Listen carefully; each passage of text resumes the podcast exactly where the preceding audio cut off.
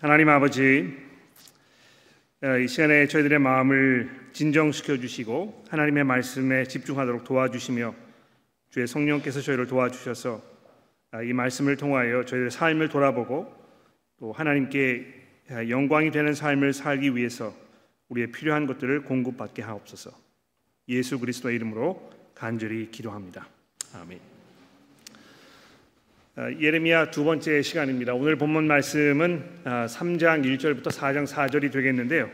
지난주에 우리가 이제 1장을 살펴보았기 때문에 오늘은 이제 2장을 건너뛰는 셈이 되었습니다.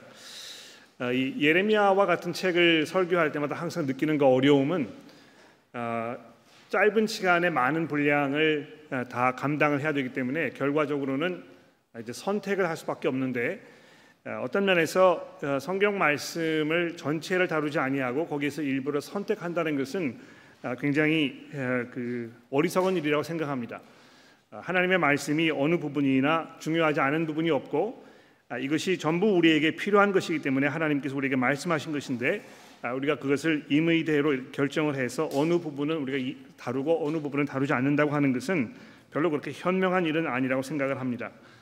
오늘 그래서 원래 이제 계획대로라면 이 2장의 말씀부터 6장의 말씀 그 전체를 우리가 다 다루어 보게 되는 것인데, 시간이 허락하지 아니하기 때문에 그렇게 할 수는 없고, 그래서 제가 오늘 이 3장과 4장 1절 4절까지의 말씀을 다룰 때에 이 전체의 내용을 배경으로 이것을 제 염두에 두면서 이 오늘 본문 말씀을 다루어 보려고 합니다. 중요한 것은 여러분들께서 집에 돌아가셔서 이미 그렇게 하지 않으셨다면 나름대로 2장부터 6장까지를 잘 한번 읽어보시고 이 전체의 그 내용이 어떻게 잘 맞아 들어가는 것인가, 또 오늘 설교의 내용이 그 전체 부분과 어떻게 연결되어 있는가를 잘 한번 돌아보시면서 읽으셔야 될 것입니다. 성경을 그렇게 깊이 읽으시지 않으셨거나 또는 그 내용에 대해서 조금 이렇게 친숙하지 않으시거나, 특히 예레미야서와 같은 부분을 깊이 이렇게 묵상하지 해본 경험이 많이 없으신 분들 경우에는 오늘 이제 본문 말씀을 이렇게 읽으시면서 약간 당황스러우실지 모르겠습니다. 제가 여러분들의 이해를 돕기 위해서 몇 가지 좀 설명을 드릴 필요가 있을 것 같은데요. 이 본문 말씀에 보시면 하나님께서 이 행음하는 문제에 대해서 이제 말씀하고 계십니다. 이 행음이란 말은 이제 우리가 보통 잘 사용하지 않는데요. 쉽게 우리 현대어로 풀어서 이야기를 하자면 이 불륜이 될 것입니다. 불륜. 남편과 아내가 결혼해서 서로 신의를 지키면서 평생 함께 동고동락해야 될 텐데, 그렇게 하지 않냐고 중간에 그 신의를 깨버리고 남편이나 아내가 다른 사람과 간통하는 것, 이것은 이제 불륜이라고 하지 않습니까? 하나님께서 느닷없이 3장에서 이 행음, 불륜의 관계 문제를 우리에게 말씀하고 계시는데요. 이것은 그 이스라엘 백성들이 저질렀던 이 우상 숭배 문제를 다루기 위해서 하나님께서 이 행음이라는 이 단어를 선택하고 계신 것입니다. 그래서 여기 가령 예를 들어서 오늘 본문 말씀의 이 3장 6절 말씀에 보시면 이렇게 얘기돼 있지 않습니까? 요시야 왕 때 여호와께서 내게 말씀하여 이르시되, 너는 배역한 이스라엘의 행한 바를 보았느냐? 그가 높은 산에 오르며 모든 푸른 나무 아래로 가서 거기에서 행음하였도다. 불륜을 저질렀다는 것입니다. 그런데 이 불륜이라는 것이 무엇입니까? 이스라엘 백성들이 하나님을 하나님으로 섬기지 아니하고 주변의 다른 국가들이 섬기고 있던 그 신들의 시선이 이렇게 가가지고 우리도 그 신들을 따라 섬겨봐야 되겠다, 이런 마음을 가져서 우상을 숭배하는 것, 이것을 지금 말씀하고 있는 것인데요. 하나님께서 이것을 이제 우상 숭배라 이렇게 이야기하지 아니하시고 이것을 간음이라, 불륜을 저질렀다, 이제 이렇게 설명하고 계시는 것입니다. 여러분도 그러신지 모르겠는데요. 이 우상 숭배라는 이 단어는 왠지 모르게 남의 일처럼 들려지고 나와 뭐 이렇게 직접적인 관련이 없는 것처럼 느껴지고, 이게 그냥 어떤 남의 일처럼 이렇게 다가오게 될 것입니다. 그런데 이 불륜이라는 이 단어를 들으면 듣자마자 정신이 번쩍 나는 것이죠. 왜 그렇습니까? 우리가 이 불륜이라는 것이 저질러졌을 때 이것이 우리 삶 속에 어떤 그 악 영향을 미칠 것인가, 이것이 얼마나 끔찍한 결과를 초래할 것인가에 대해서 우리가 경험을 통해서 우리 뭐 직접 목격을 했든지 또 주변에 일어난 일들을 우리가 자주 보게 되든지 이런 것들 통해서 우리가 뼈저리게 느끼고 있기 때문에 아마 그렇게 느끼지 않나 생각을 합니다. 제가 안수를 받고 목회한 지가 이제 올해 25년 정도 됐는데요. 25년 동안 목회하면서 여러 가지 이 목회 상황 속에서 가장 가슴 아프고 힘들고 어렵고 또 다시 경험하고 싶지 않은 그런 일들이 있었다면 아마 이것은 이 불륜의 문제를 해결하는 것이었을 것입니다. 이게 얼마나 고통스러운지 모릅니다. 불륜을 저지른 당사자는 말할 것도 없고 그 가족에 있는 모든 사람들, 또 심지어는 그 문제를 다뤄야 하는 저나 또 교회 전체에도 이 얼마나 뼈아프고 고통스러운 그런 끔찍한 일인지 모르는 것입니다. 그래서 하나님께서 이스라엘 백성들이 하나님 이외에 다른 신을 섬기는 이런 그 삶의 모습을 보면서 마치 결혼한 아내가 다른 남자와 정을 통하려고 하는 이런 상황에 빗대어서 말씀하시면서 이 하나님의 그 불타는 이 격한 감정, 이것을 지금 이 본문 말씀에서 이야기하고 계신다는 것입니다.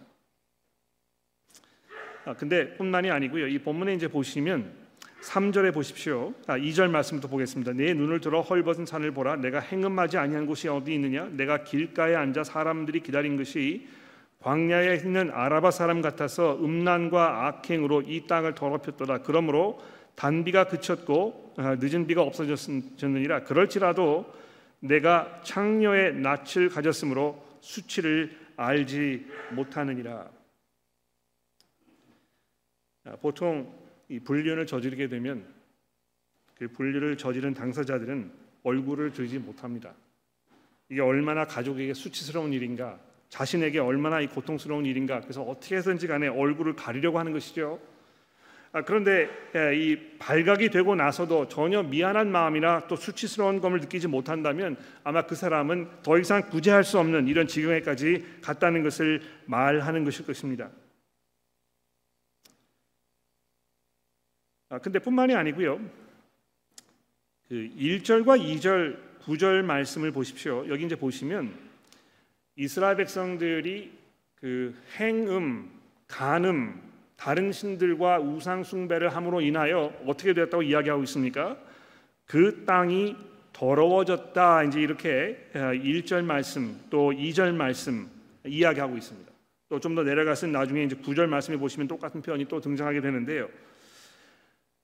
사람의 어떤 그 삶의 모습, 이런 것이 이 땅에 어떤 영향을 미치는 이것은 우리 뭐 이 그 현대 사회, 서구 사회의 서구 문화에 익숙한 여러분과 저에게는 좀 이렇게 의아스럽게 느껴지는 그런 부분일 것입니다. 내가 그냥 뭐 삶을 사는 것이고 이 그 자연 환경, 이것은 그냥 자연 환경 나름대로 돌아가는 것이지, 내 어떤 그 행동이나 나의 어떤 선택이나 이런 것들이 이 우리가 살고 있는 이 환경에 무슨 영향을 미치겠는가. 물론 뭐 요즘에는 환경 운동 하시는 분들이 이제 그런 얘기를 가끔 하시는데요.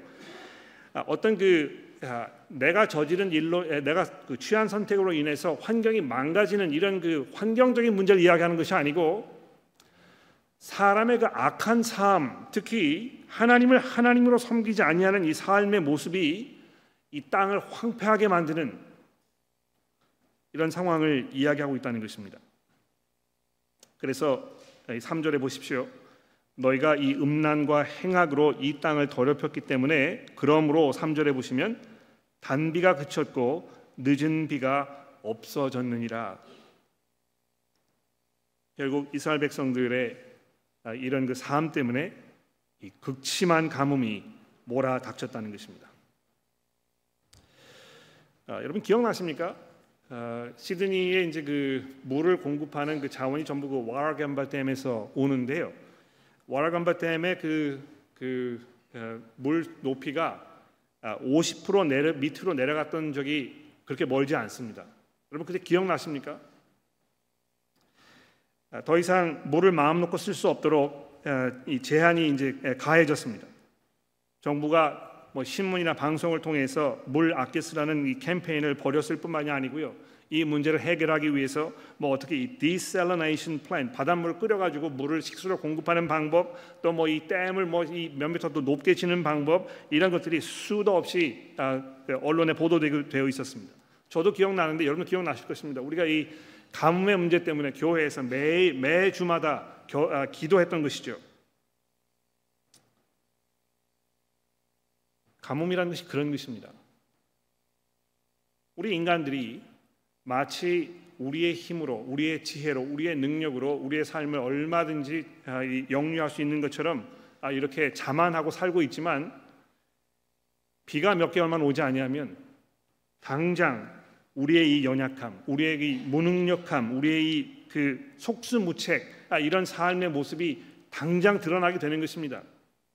근데 그런 상황에 맞닥뜨렸을 때 정신이 있는 사람이라면 당연히 삶이 겸허해지고 겸손해지고 우리의 이 한계를 느끼게 되고, 믿음이 있는 사람들이라면 당연히 하나님 앞에 나아가서 무릎을 꿇고 우리의 삶을 돌아보게 되지 않겠습니까?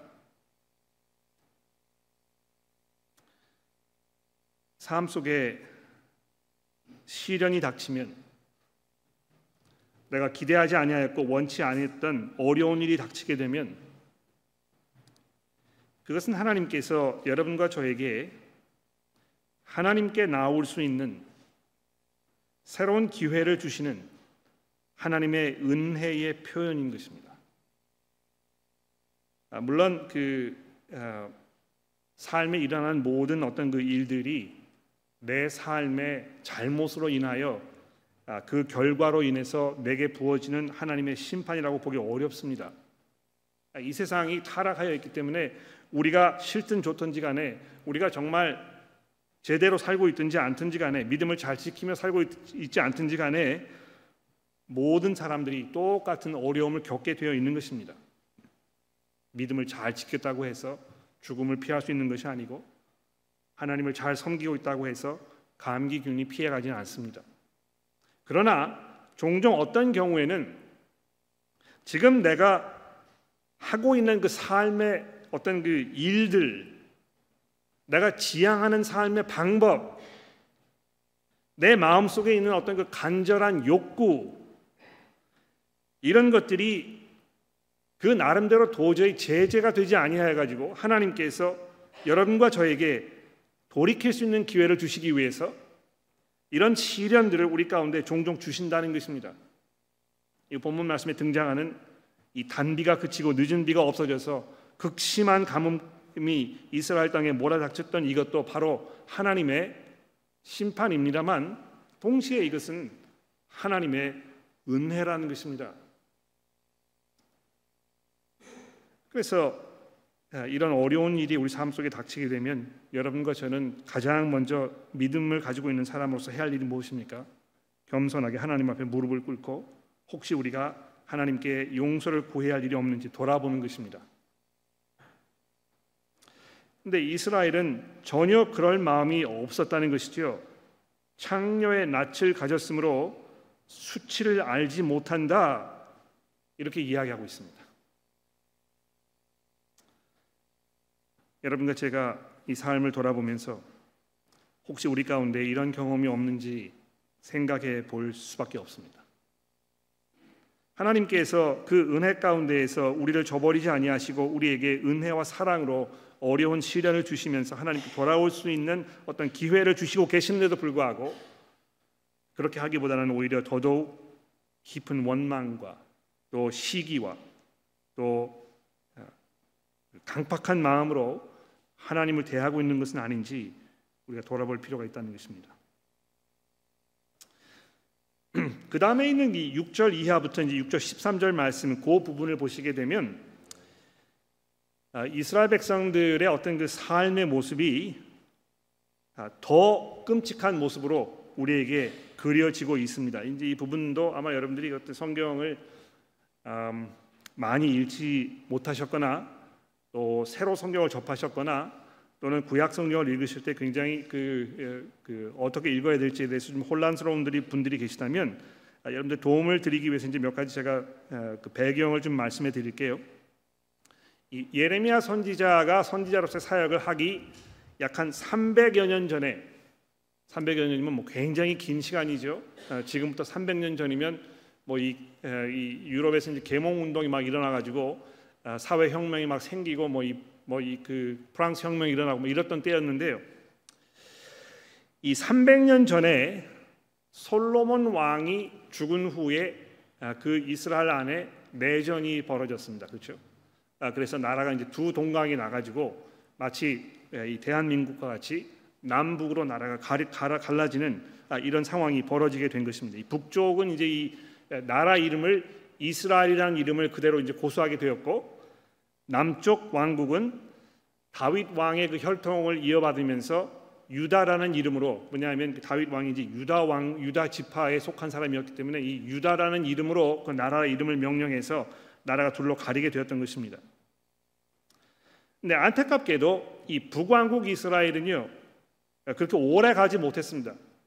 나라가 둘로 갈라진 이후에 약 한 200여 년 동안만 간신히 그 명맥을 유지해 오다가 계속해서 오늘 본문 말씀이 이야기하는 것처럼 이 하나님께 행음하는 분류를 저지르는 이런 삶을 계속 고집해 왔기 때문에 하나님께서 이 아수르 왕국을 통해서 이스라엘 왕국을 멸망시켜 버린 것입니다. 이스라엘 왕국이 멸망당한 후에 그 남왕국 이스라엘도 남왕국 유다도 별로 그렇게 오랫동안 지속되지 못했습니다. 125년 동안 간신히 그 명맥을 유지해 오다가 이 바벨론이라는 나라에 의해서 남왕국마저도 멸망을 당하게 된 것입니다.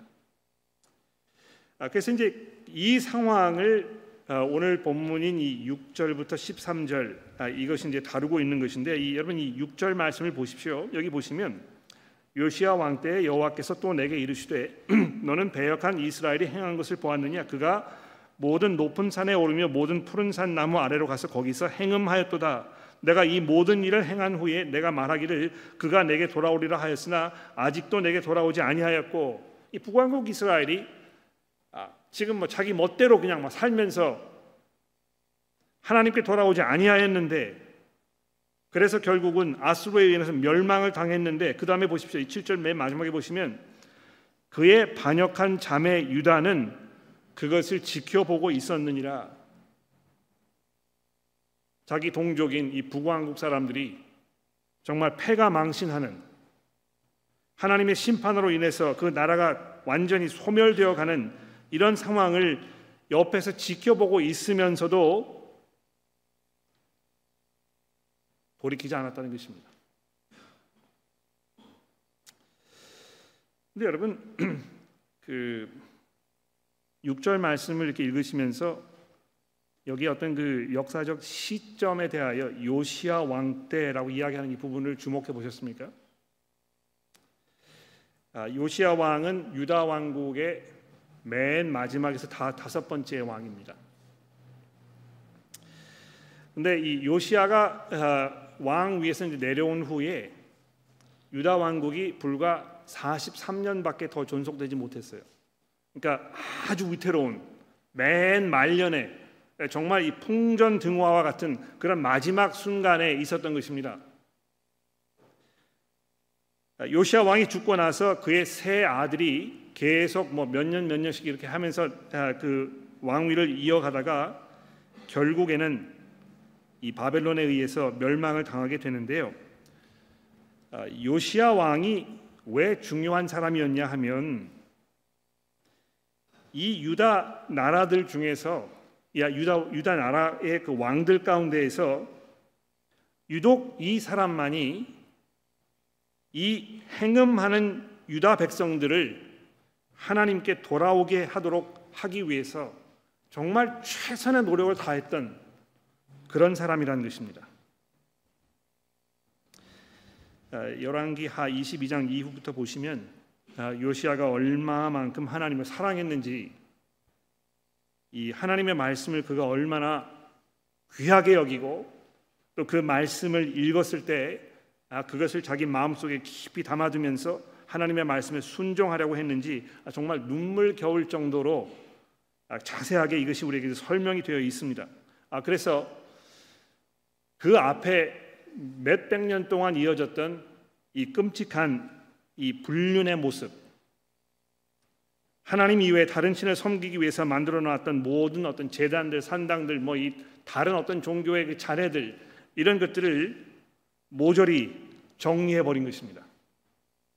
대단한 종교 개혁 운동이 이 요시야의 손을 통해서 일어나게 되었던 것이죠.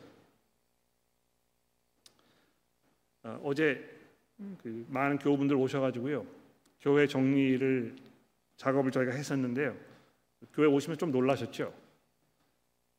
얼마나 쓰레기가 많은지요. 지난 몇 년 동안 뭐 우리가 이렇게 쌓아놓은 게 많은지 이거를 다 내놨는데요, 나중에 이제 어제 밤에 끝나고 나서 다른 교우분 한 분하고 이야기하면서 아직도 버릴 것이 저만큼은 더 되는 것 같아요, 이렇게 얘기하셨습니다. 그거를 싹 다 정리를 한 것입니다.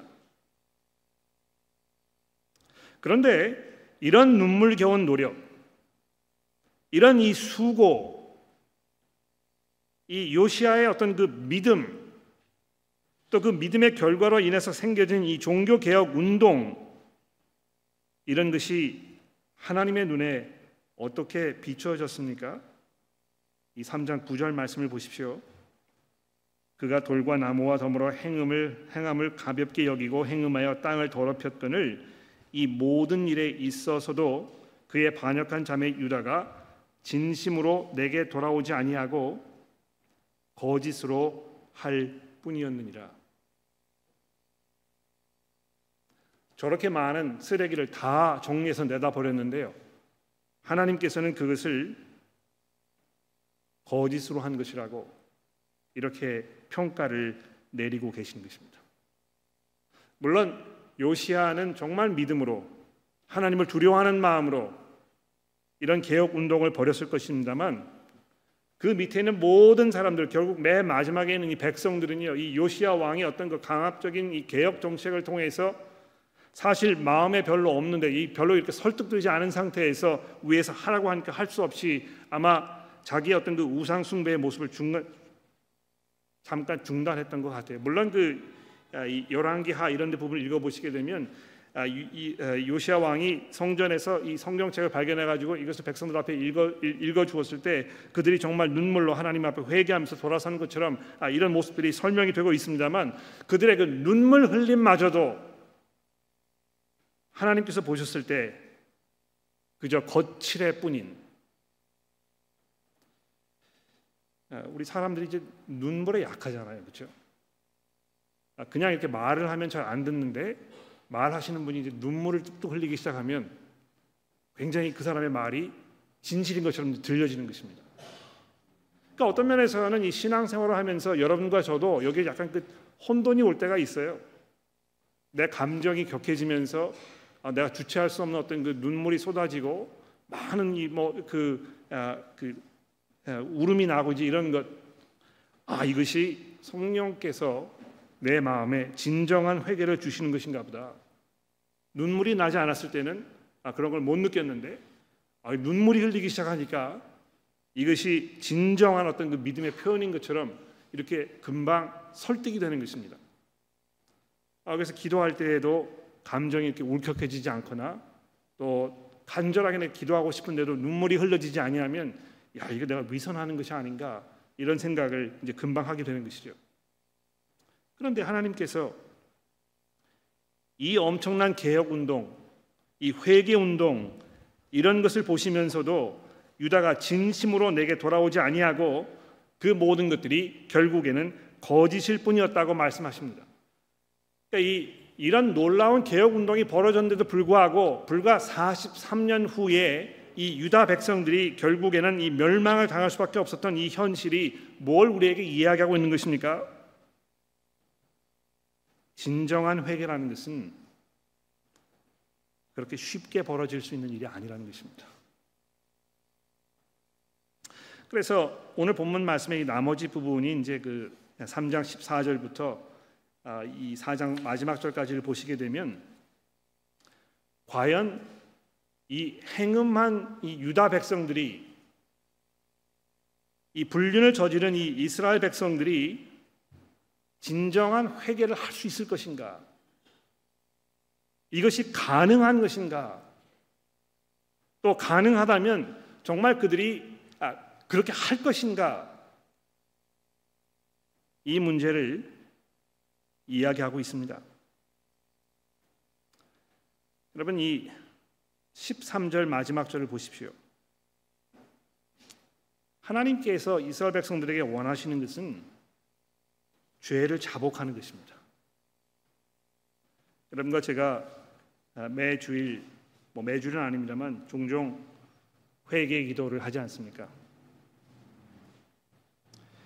이것이 정해진 문구를 따라서 하는 것이고 또 어떤 순서에 의해서 하는 것이기 때문에 우리가 이 회개의 기도를 할 때에 이것이 정말 우리 마음속에서 우러나는 진정한 이 회개의 기도인지 아니면 그저 사도신경을 외우든지 주기도문을 하든지 하는 것처럼 그냥 순서의 일부로 아무 생각 없이 그냥 이렇게 내뱉는 것인지 저는 분간할 수 없습니다만 우리가 하나님 앞에 이 회개의 기도로 나아갈 때 이것이 굉장히 중요하고 굉장히 엄숙한 순간이 아닐 수 없습니다. 왜 그렇습니까? 진정한 회개가 그만큼 어렵기 때문인 것입니다. 아니 어떻게 이야기하면 이 진정한 회개라는 것은 거의 불가능합니다. 제가 새가족반을 이렇게 운영하거나 또 종종 믿음이 없으신 분들과 이야기를 하면서 그분들에게 믿음을 갖게 되시도록 이렇게 종용해 드리는 그럴 때 항상 느끼는 것은 뭐냐 하면 사람들이 예수 그리스도께 돌아설 필요를 느끼지 못하는 가장 큰 이유는 내가 용서를 필요하는 사람이라고 받아들이기 어렵기 때문에 그렇다는 것입니다.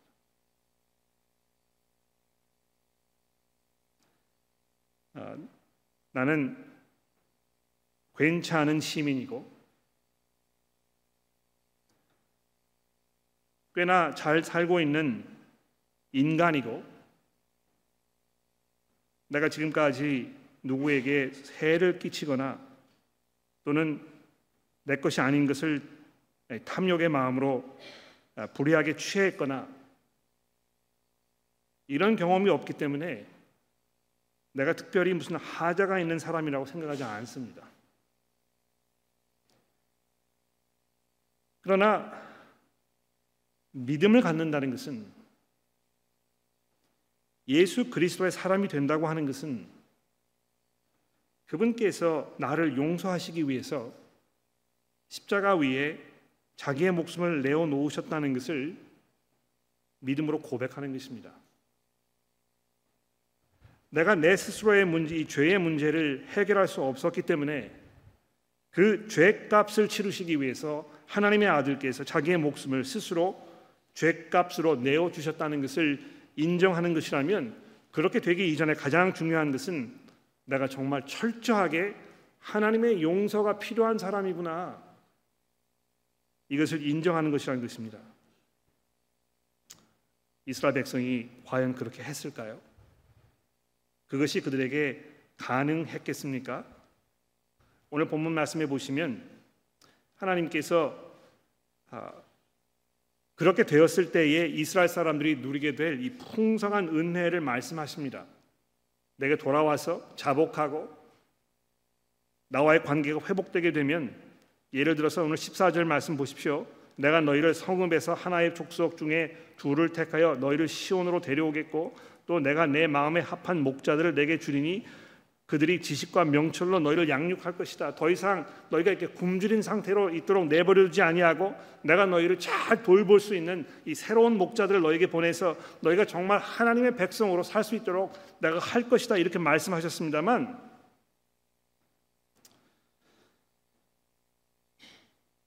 이스라엘 백성들이 그렇게 할 수가 없었다는 것입니다. 그래서 이 나머지 부분 19절 말씀해 보시면 하나님이 이렇게 한탄하고 계시지 않습니까? 내가 말하기를 내가 어떻게 하든지 너를 자녀들 중에 두며 허다란 나라 중에 아름다운 기업인 이 귀한 땅을 내게 주리라 하였고 내가 다시 말하기를 너희가 나를 나의 아버지라고 하고 나를 떠나지 말 것이라 하였노라. 그러나 이스라엘 족속아 마치 아내가 그의 남편을 속이고 떠남같이 너희가 확실히 나를 속였느니라. 하나님께서 보셨을 때 인간이 인간의 힘으로 진정한 회개를 드리는 것이 불가능하다는 것을 말씀하고 계시는 것입니다. 근데 이제 다행히도 여기 이제 그 나머지 부분 보시게 되면 어떤 그 한 무리가 지금까지 우리가 이 예레미야서에서 만났던 이 이스라엘 사람들과는 구별되는 어떤 다른 한 무리가 등장하여 하나님 앞에 이렇게 기도하고 있습니다. 들어보십시오.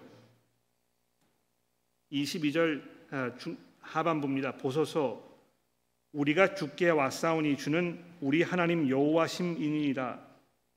작은 산들과 큰 산 위에서 떠드는 것은 참으로 헛된 일이라. 이스라엘의 구원은 진실로 우리 하나님 여호와께 있나이다. 부끄러운 그것이 우리가 청년의 때로부터 우리 조상들의 산업인 양 떼와 소 떼와 아들들과 딸들을 삼켜 싸운즉 우리는 수치 중에 눕겠고 우리의 치욕이 우리를 덮을 것이니 이는 우리와 우리 조상들이 청년 때로부터 오늘까지 우리 하나님 여호와께 범죄하여 우리가 하나님 여호와의 목소리에 순종하지 아니하였음이니라. 자, 이렇게 마음속에서 우러나는 이 기도가 있어야 할 텐데요. 하나님께서 이제 이거를 기대하시는 것인데요. 과연 인간이 인간의 힘으로 이렇게 할 수 있겠느냐 하는 것입니다. 여러분들께서 지금까지 신앙생활을 해 오시면서 여러분들의 삶을 돌아보셨을 때, 지난 일주일 동안의 삶을 돌아보셨을 때, 지금 이 순간 이 자리에 앉아 계시는 나의 모습을 돌아보면서 내 마음속에 있는 그 패역함과 옳지 못한 생각과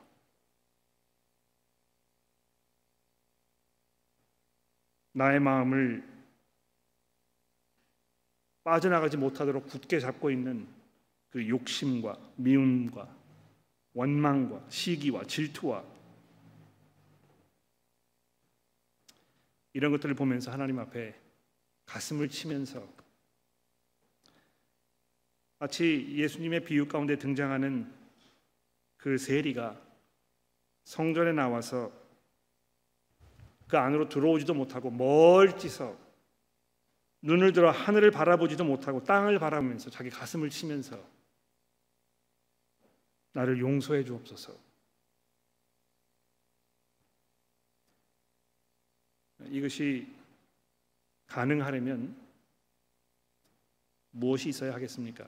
어떻게 이것이 가능하겠습니까?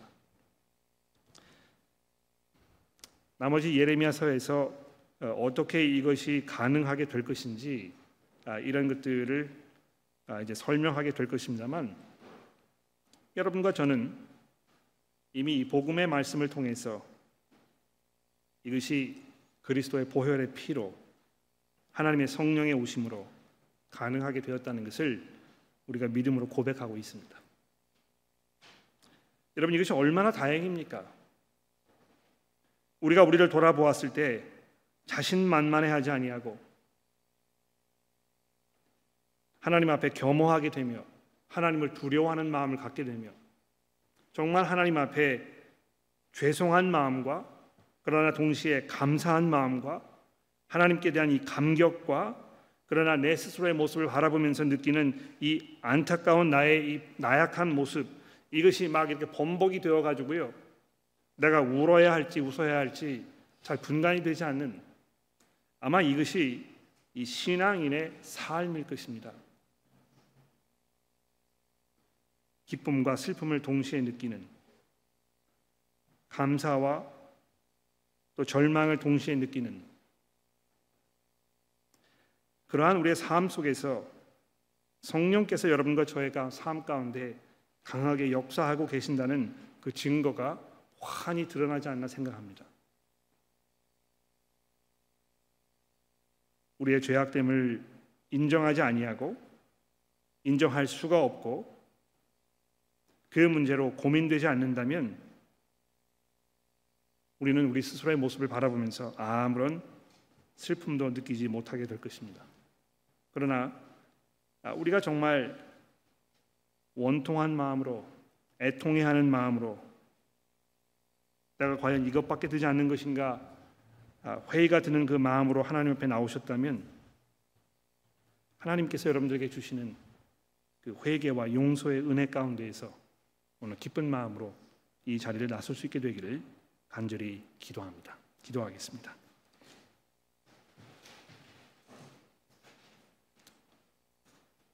하나님 아버지, 저희들의 삶을 돌아보았을 때 저희가 겸손히 하나님 앞에 회개로 나아가지 않을 수 없습니다. 하나님, 저희는 정말 하나님을 무시하면서 저희의 마음속에 있는 것들을 쫓아 살며 마치 우리가 우리 삶의 주인인 것처럼 착각하면서 살아왔던 것을 고백합니다. 우리가 이런 삶을 살고 있다는 것을 알게 하셔서 감사합니다. 우리 주변에 얼마나 많은 사람들이 그 필요를 느끼지 못하고 그저 자기의 길을 고집하며 살고 있는가를 돌아보았을 때 우리가 믿음으로 하나님께 용서를 구할 수 있는 것이 얼마나 놀라운 축복이며 은혜인지를 다시 한번 생각해 보게 됩니다. 하나님, 저희들의 마음 가운데 그리스도를 사랑하는 마음을 주셔서 그분 안에 있는 참 용서와 또 갱신의 그 은혜 가운데에서 우리가 용기 있게 감사함으로 우리의 삶을 살아가도록 저희를 도와주옵소서. 예수 그리스도의 이름으로 간절히 기도합니다.